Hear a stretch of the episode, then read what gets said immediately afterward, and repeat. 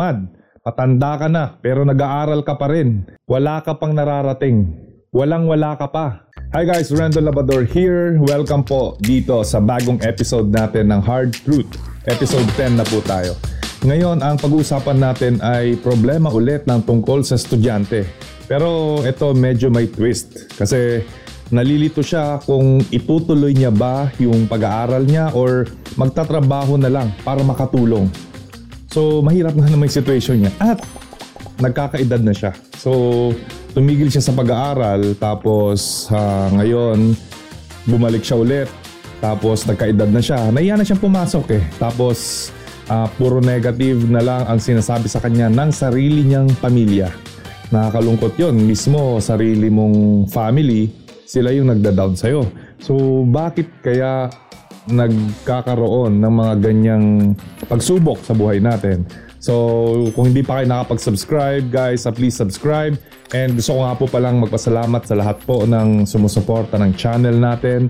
At uh, buwibili ng mga merch natin. Available po itong lahat sa Shopee. Uh, kung gusto nyo pong i-check itong mga to, meron pong link sa description. So, samahan nyo ako, basahin natin yung sitwasyon niya. At kung meron kayong pwedeng ma-share or mabibigay na advice din, uh, wag po kayo mahiyang mag-comment dito. Siguradong marami po yung matutulungan. Good day, sir. Coach Randon.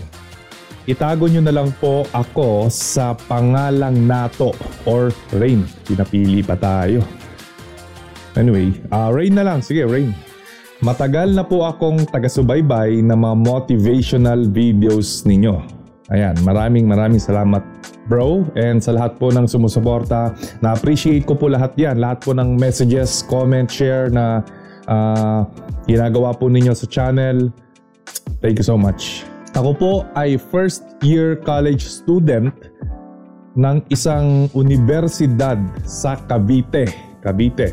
So shout out po sa lahat ng tiga Cavite Marami po tayong uh, followers dyan, supporters. Maraming maraming salamat po sa inyo.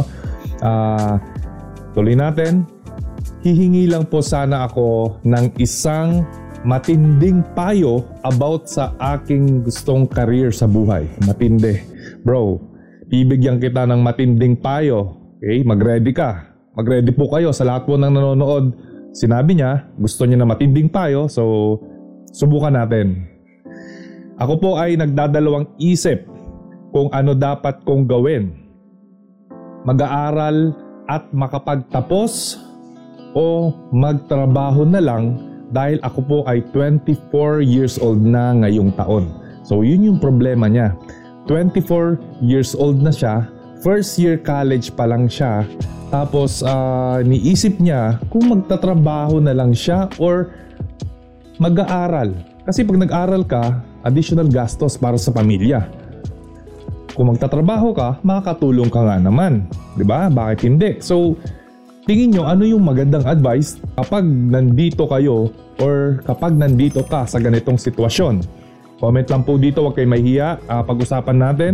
Nahihiya na ako dahil ngayong edad ay wala pa akong ma-invest sa aking sarili at aking pamilya dahil sa aking pag-aaral. So napipressure na siya, nandito na yung pressure ng buhay na tumatanda na siya, nag-aaral pa rin siya, tapos wala siyang ma-invest sa kanyang sarili, feeling niya late na siya. So, nagigets kita bro, at mahirap nga tong pinagdaraanan mo. Tuloy po natin yung kwento. Samantalang ang iba ay may kanya-kanyang trabaho at pamilya na disente. Huminto po kasi ako dati sa aking pag-aaral at nagtrabaho sa isang fast food chain. Ngayon bigla akong napaisip na kung magtatrabaho na lang kaya ako para may panggastos man lang ako o mabigay sa aking pamilya. Pati na rin ang aking pamilya ay nahihiya na dahil sa mga kapalpakan ko sa aking buhay. Tamo, ito po yung sinasabi ko na minsan or kadalasan kung sino pa yung pamilya or taong malapit sa atin, sila pa mismo yung taong mangda-down sa atin at mas malakas yung impluensya nila na masaktan tayo. Kasi dapat sila yung mga taong nag empower sa atin Pero bakit sila pa yung taong madalas manakit sa atin. Nakakahiya man sabihin ngayon na nakasandal ako sa aking girlfriend. Oh, mabait yung girlfriend mo. Na tumutulong sa akin para mabuhay at mag-aral. Sobrang bait ng girlfriend mo, brother. Biro mo, tiutulungan ka niya sa iyong pag-aaral, pati para mabuhay ka. Ang daming blessings niyan. Hindi lahat ng tao may willing tumulong sa kanila. Oo, alam ko na alam niya na para sa akin din ang pagtulong ngayon. Pero di mawawala sa aking isip ang mga sabi-sabi ng ibang tao sa akin. Tamad. Walang kwenta. Basta lahat po ng negative. Kaya nagdadalawang isip po ako. Sadyang gulong-gulo na ako kung ano mangyayari sa aking tinatahak na landas. Wala pa po talaga ako. Nahihiya ako manghingi ng payo sa malapit sa akin dahil baka di nila ako maunawaan. May iba kasi na pinagtatawanan lang ako dahil matanda na ako pero nag-aaral pa rin. Alam kong huli na ako sa panahon. Lipas na, ika nga. Anong edad na ako? Pero wala pa ako maiambag sa lipunan. Sir, sana bigyan mo ako ng payo at aking tuto pa rin. I hope na mamit kita after 5 years para maipakita ko sa iyo ang results ng iyong payo. Maraming maraming salamat po Coach Rendon. Yan lamang. Naway maunawaan niyo po. First off, uh, Rain, maraming salamat sa uh, pag-share mo sa akin ng kwento ng buhay mo. Nararamdaman ko kung saan ka nanggagaling. Naiintindihan ko yung mga sitwasyon, failures na nararamdaman mo ngayon. So, hayaan mong mag-advise ako ng personal perspective ko. Baka makatulong sa reasoning mo at magawa mo ng tama or mas mapili mo yung tamang desisyon na naaayon para sa future mo. Gusto kong unahin yung sinabi mo na napipressure ka na may mga tao, kamag-anak mo pa, ang nagda-down sa'yo. May mga ibang tao rin sa paligid mo na sinasabihan ka ng tamad. Patanda ka na pero nag-aaral ka pa rin. Wala kang maiambag sa lipunan. Wala ka pang nararating. Walang wala ka pa. Gusto ko unahin yan. Alam mo, uh, Rain, uh, normal yan eh. Marami talagang negative sa buhay marami talagang negativity na mararamdaman tayo. Lalo na nasa 20s ka pa lang, yan yung unang-una mong matitikman yung mga pagsubok ng buhay. Yung stage na yan, yan yung crucial. Yan kasi yung magdidictate sa'yo kung ano mga gagawin mo dyan, kung paano ka mag-isip. Yan kasi yung pinakamalaking part ng buhay natin na nagbi-build ng foundation natin. Kumbaga sabihin nyo ng it's either you make it or not. Gusto ko linawin na hanggat wala ka pa kasing napapatunayan, talagang ida-down ka ng tao.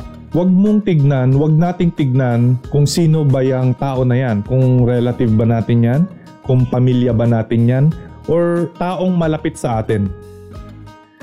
Normal yan, huwag nyo siyang tignan na may label kasi ang buhay talaga, ibibigay niyan sa'yo yung deserve mo.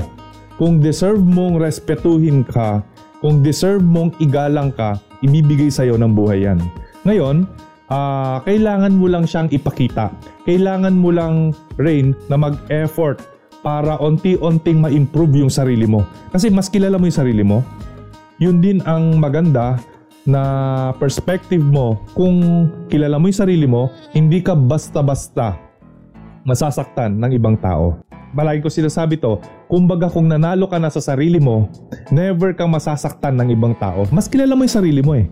Kung sinabi nilang tamad ka, ikaw magde-decide nun kung tatanggapin mo siya o hindi. Hindi ka pwedeng saktan ng bagay na hindi mo pinaniniwalaan. Hindi ka pwedeng saktan ng mga bagay na hindi totoo. So, if nasaktan ka sa bagay na sinabi sa'yo, ibig sabihin, totoo siya. 'Di ba? Kung hindi 'yun totoo, kung hindi ka talaga tamad, ipakita mo gawin mo. Ganun yung buhay nag-work. Kasi hindi mo pwedeng sabihin na igalang nyo ako, respetuhin nyo ako, i-earn mo lahat yan. Ang buhay, ibibigay sa'yo talaga kung ano yung deserve mo. Hindi niya ibibigay kung ano yung gusto mo. Kaya kung meron kang gusto or ayaw mo yung nangyayari sa'yo, ikaw yung may option, ikaw yung may control sa sarili mo para gumawa ng mga hakbang para magbago yan. Siyempre hindi madali. Walang madali. Kailangan mong paghirapan yan, kailangan mong aralin yan para masolusyonan mo yan. Kailangan mo talagang hanapin yung mga mali mo. Kailangan mo talagang kilalanin yung sarili mo para mahanap yung mga mali na yan. Kasi doon mo maayos yan eh. Hindi mo maayos yung isang bagay kung hindi mo alam kung saan ka nagkakamali. Kung ayaw mong tanggapin yung mga weaknesses mo, kung ayaw natin tanggapin yung mga kahinaan natin, never nating maayos yun. So, tignan mo mabuti kung tama ba yung mga negativity na naririnig mo. Kung hindi totoo yon, wala kang dapat ipangamba. Hindi ka dapat masaktan sa mga bagay na yan. Pero kung totoo siya, be thankful. Kasi nalaman mo, ngayon, kung alam mo na yung problema, mas may improve mo siya, mas mababago mo siya. Ang problema lang naman ng tao is once na naririnig natin yung mga mali natin is ayaw nating baguhin kasi nakakahiyang aminin yung mga mali natin. Kasi nakakahiyang tanggapin yung mga mistakes natin. Yun lang naman yung uh, tingin ko na kadalasang problema natin.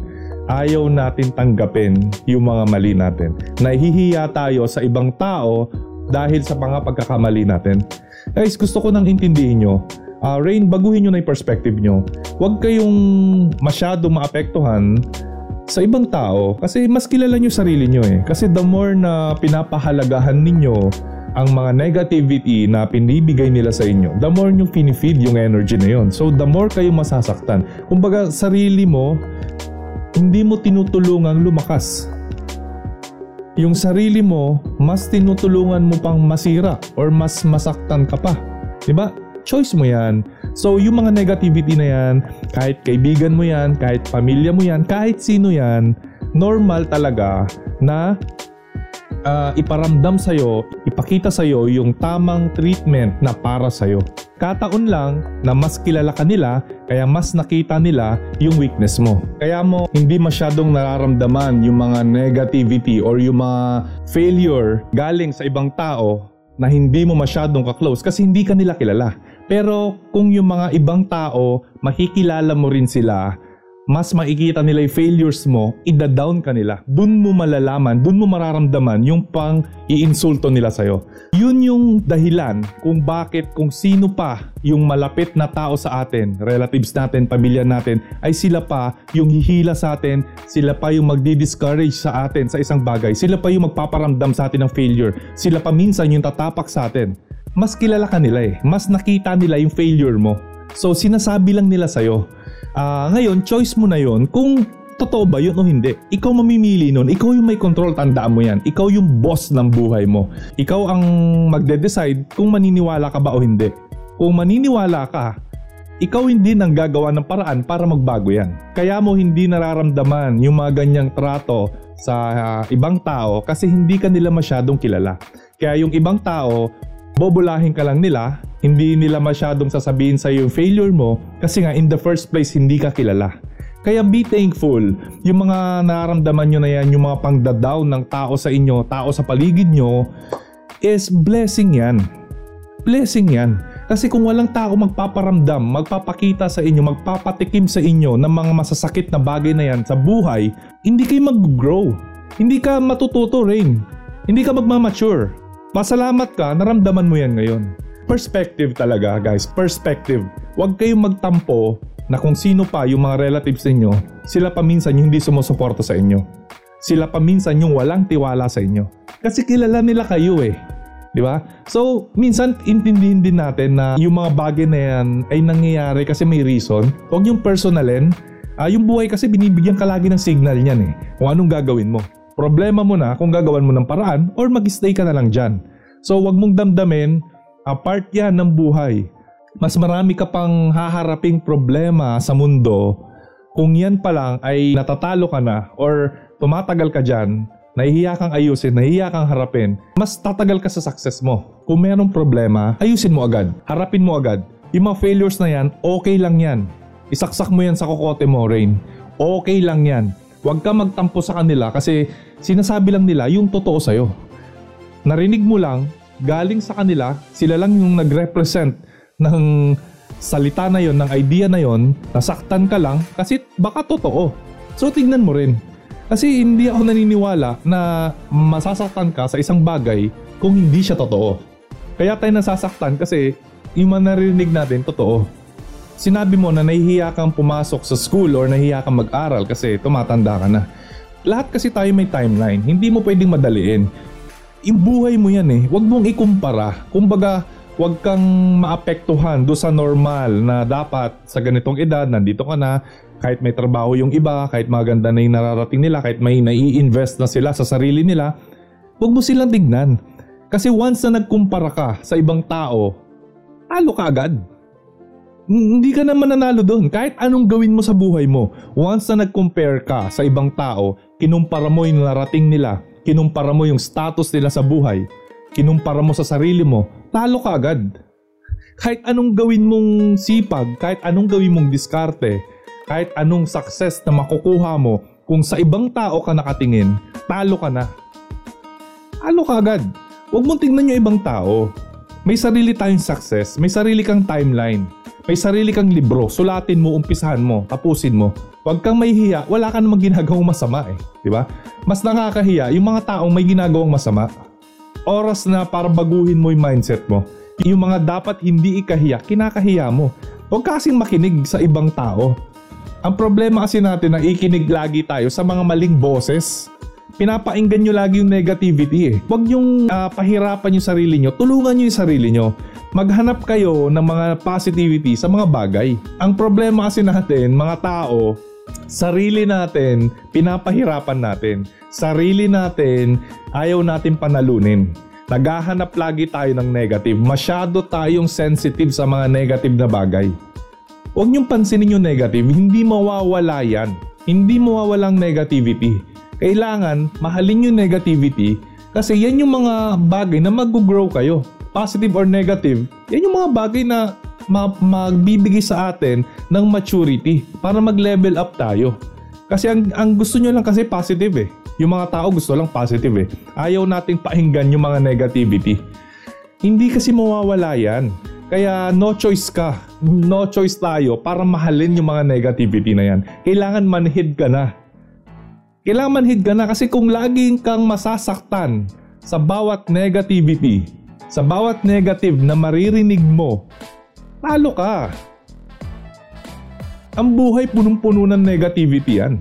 Kailangan yung mga negative na yan, isipin mo na yan yung way para maging positive kang tao. Yan yung way para lumakas ka. Kasi mas marami yan eh. Kung gusto nyo lang positive, wala. Ma, wala kayong mararating masyado sa buhay. Hindi kayo masyadong lalayo, hindi kayo masyadong aakyat, hindi kayo masyadong tataas, hindi kayo masyadong magtatagumpay. Gusto mo lang positive eh. Gusto mo lang yung mga salitang sinisugarcoat eh. Gusto mo lang yung mga taong binobola ka eh. Ayaw mo ng mga taong prangka eh. Ayaw mo ng mga taong magsasabi sa'yo kung ano yung kahinaan mo. Kasi bakit? Ayaw mo kasing tanggapin eh madali kang masaktan. Well, hindi pwede yan. Hindi pwede sa buhay yan. Hindi ka pwedeng umasenso, hindi ka pwedeng magtagumpay sa buhay kung mahina ka. Ang tao hihilahin kanyang pababa. Yung judgment ng tao, yan yung pinakamahirap labanan. Yung tingin ng tao sa'yo, dudurugin ka niyan. Mamaliiting ka talaga ng tao. Ngayon, walang taong maniniwala sa'yo, walang taong magre-respeto sa'yo, kundi ikaw lang tignan mo mabuti kung paano ka mag-isip. Kasi ang laking bagay ng mindset eh. Nasaktan ka, tumigil ka, na-feel mo na matanda ka na, hindi ka na nag-aral. Kita mo, kita mo yung mga choices ninyo, kita mo yung choices mo, puro negative eh. Isi, hanap ka ng positive. Di ba? Kasi para sa future mo yan eh. Yung question mo na kung titigil ka na lang ba sa pag-aaral para makatulong sa pamilya, kasi nahihiya ka na na matanda ka na, wala ka pa nararating, napipressure ka, tapos pinapaaral ka pa. Tapos pinagtatawanan ka ng tao. So yung pinaka problema mo dito na nagdadalawang isip ka na gusto mo nang tumigil sa pag-aaral para wala ng gastos. Magtatrabaho ka na lang para makatulong sa pamilya mo. Yung goal mo, tama naman yan.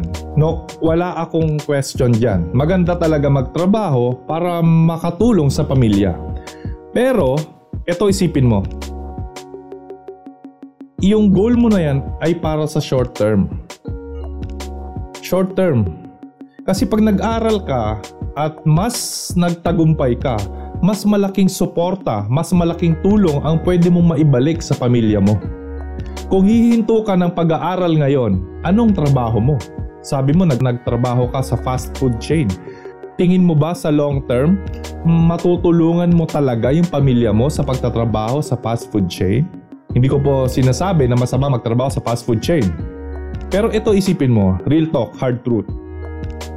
Anong gusto mo, mag-aaral ka o magtatrabaho? Hindi masama magtrabaho sa fast food chain. No doubt, makakatulong ka talaga sa pamilya mo. Pero tingin mo ba yung tulong na yon ay kaya nang masustain yung pamilya mo in the future, pati mga magulang mo? Tingin mo makakatulong yan? Kung ako sa'yo, mag-aral ka. Kasi kapag nag-aral ka, meron kang alam, nagpondo ka, natuto ka, nag, nag-evolve ka, nag, nag-transform ka, mas natuto ka, mas malaking tulong ang mabibigay mo sa mga magulang mo at sa mga tao na nakapaligid sa'yo. Ipili ka lang eh, short term or long term. Ano bang gusto mo? Short term, sige magtrabaho ka na. Huwag ka na mag-aral. Magtrabaho ka na dyan. Makapag-abot-abot ka. Pero tingin mo enough na ba yon? Hindi kita pinipilit mag-decide. Gusto ko lang mapaisip ka. Gusto ko lang tignan mo, pag-aralan mo yung mga options. Huwag ka mahiya mag-aral kasi para sa future mo yan eh, para sa sarili mo yan eh. I-judge ka talaga ng tao kahit anong gawin mo. Meron nga, maaga na graduate, walang trabaho, tumambay lang eh. Pabigat pa sa pamilya. Kalimutan mo ng hiya. Kasi pag lumabas ka dyan, pag pumunta ka talaga sa totoong buhay, matatanggal yung hiya mo kasi magugutom ka. Mag-isip ka ng practical, tapangan mo yung isip mo. Yung mga hiya-hiya na yan, pang ano lang kasi yan eh, pang mga mahihinang tao. Tapangan mo yung isip mo kung gusto mo maging kakaiba. Tapangan mo yung isip mo kung gusto mo talagang tulungan yung pamilya mo. Titiisin mo yan. Gamitin mo ang challenge yan na balang araw magiging proud din kayo sa akin. Huwag ka magtanim ng sama ng loob kasi normal yan. I-judge ka ng tao kahit magulang mo pa yan o hindi kapag wala kang narating. Buti na lang naging totoo yung mga magulang mo sa'yo. Kasi yung ibang bata, yung ibang tao, binobola ng magulang na pinafeel nila sa anak nila na special. Paglabas sa totoong buhay, nga nga, na-depress yung bata. Walang napala. So, ako mas gusto ko yung mga negative eh. Mas gusto ko sinasabi sa akin totoo eh. Kasi mas may chance ako magbago. Kasi pag sinabihan ka kasi ng negative, ibig sabihin meron ka pang chance na umakyat. Kasi pag inayos mo yung mga yan, kapag nagawa mo yung mga goals mo na yan, sigurado angat ka sa buhay. So level up. Tignan mo siya in a bigger picture. Huwag mo lang tignan na saktan ka. Huwag mo lang tignan na minaliit ka ngayon. Huwag mo lang tignan na nahihiya ka na mag-aral ngayon. Ilang taon lang ng buhay mo yan. Tiisin mo yan. Ganun talaga. Pinagdaraanan natin yan. Mamaliitin ka talaga ng tao. So bottom line, Rain, tapangan mo. Uh, gusto kita ma-motivate. Gusto kong makita mo yung mga perspective na sinabi ko. Always choose the positive side. Yung buhay hindi mo talaga tatanggal yung mga negative na yan. Kasi kasama yan, part yan. So nasa sayo na lang, nasa atin na lang kung paano natin gagamitin yung mga negative na yan para ma-fuel tayo, para makapag-contribute sa growth natin. Kasi hindi mo pwedeng takasan yan. Kaya ngayon pa lang dapat alam mo na. Kahit sana makatanggap ka ng mga negative na mga judgment ng tao, negativity, negative na bagay, gamitin natin yung mga yan para mag-progress tayo. Gamitin natin yan in our advantage. Huwag tayo magpatalo. Tulungan nyo yung sarili nyo. Kasi palagi ko sinasabi na walang taong tutulong sa atin, walang taong maniniwala sa atin, kundi sarili lang natin. Huwag niyong tignan kung saan nanggagaling yung mga negative na yan. Huwag kayong magtanim ng sama ng loob sa ibang tao na pinararana sa atin yan. Magiging thankful kayo dyan balang araw. Tignan niyo siya na pinaparamdam sa inyo, pinaparamdam sa atin ng buhay yan para mag-level up tayo. Tinatawagan na tayo ng buhay na kailangan mo nang ayusin sarili mo. Ito na yung sign ito na yung way para magbago ka. Pero anong ginagawa natin kadalasan? Yung mga negative na yan, hindi natin ginagamit para makatulong sa atin. Ang ginagawa natin, kapag nakakarinig tayo ng mga judgment ng tao, kapag tinapakan tayo, may pinaramdam sa atin ganyan na hindi natin nagustuhan, ay lalo nating dinadown yung sarili natin. Lalo tayong nadidepress, nag-overthink kasi nakatingin po lagi tayo sa negative. Gusto kong tignan nyo simula ngayon, yan yung mga bagay na mag-fuel sa atin para mas maging positive tayo. Para mas mabilis tayong makapunta sa mga gusto nating puntahan. Para mas makilala natin sarili natin. Para mas maging positive tayo. Para mas maging magtagumpay tayo. Kasi ang buhay guys, walang tama at saka walang mali. It's a matter of perspective kahit mali kasi yan, kahit failure yan, kahit sobrang sama na nangyayari sa inyo, kahit sobrang sama ng pinagdaraanan natin ngayon, naniniwala ako na kaya mong tignan yung mga positivity dyan kung tama yung perspective natin. So wag natin tignan yung mga bagay na yan para tayo ay mapanghinaan ng loob Tignan nyo yung mga bagay na yan as a sign. Pinapakita sa atin ng buhay na may mga bagay tayong dapat ayusin sa sarili natin. May mga bagay tayong dapat harapin para mas makapunta tayo ng mas mabilis sa mga gusto nating puntahan.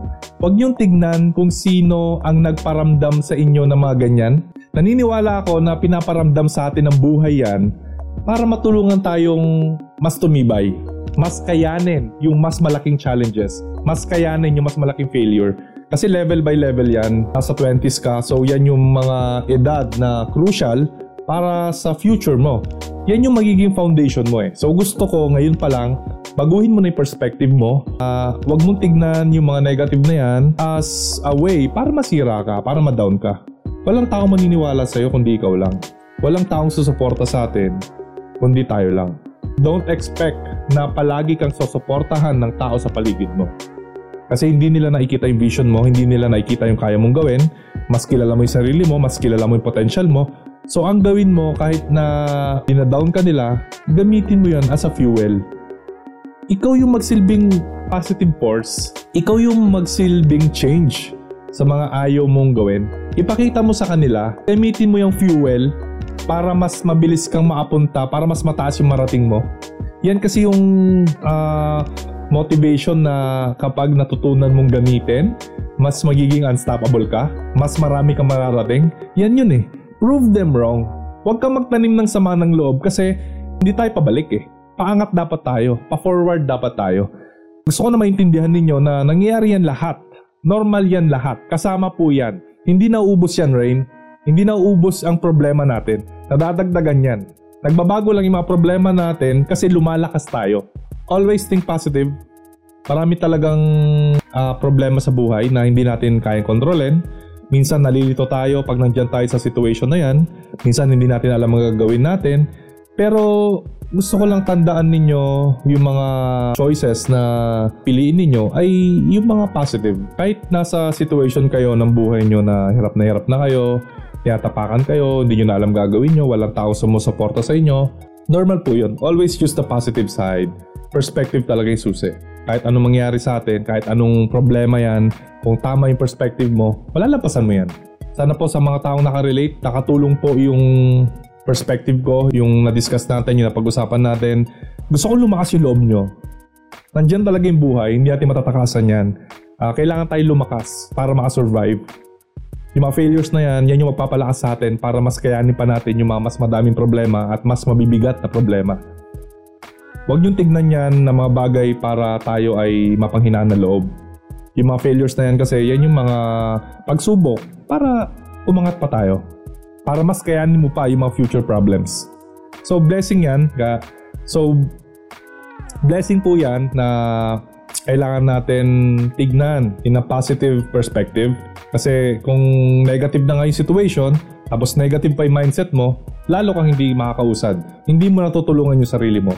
So gusto ko kayo ma-motivate palagi na hanapin nyo, kahit gaano kaliit yan, na positive, hanapin nyo yung positivity. Positive yung perspective natin, mapipili natin yung tama para sa atin. So, yun. Uh, thank you so much sa paikinig sa lahat po ng listeners natin. Kung nakarelate po kayo dito sa advice natin kay Rain, uh, please comment here. Huwag po kayo mahihiyang mag-comment. And maraming maraming salamat po sa suporta ninyo. Sana nakatulong yung na-discuss natin para magpatuloy kayo sa buhay. And maraming maraming salamat po sa lahat ng sumusuporta ng merch natin. Uh, kung gusto niyo pong i-check tong lahat, ay available to sa Shopee. Meron pong link sa description. And uh, yun, kita-kits po tayo next episode. Kung meron po kayong tanong, huwag po kayo mahiyang lumapit sa akin. Uh, sasagutin ko po yan. Advocacy ko po talaga na matulungan kayo At tinatry ko pong i-relate yan sa maraming tao kasi alam ko po na mahirap talaga yung buhay. Kailangan nating lumaban. Kailangan natin uh, lakasan yung loob natin. Yun talagang real life. Yun talagang hard truth. Yun, thank you so much guys. Uh, Miranda Labador here. Stay fit, stay healthy, stay motivated.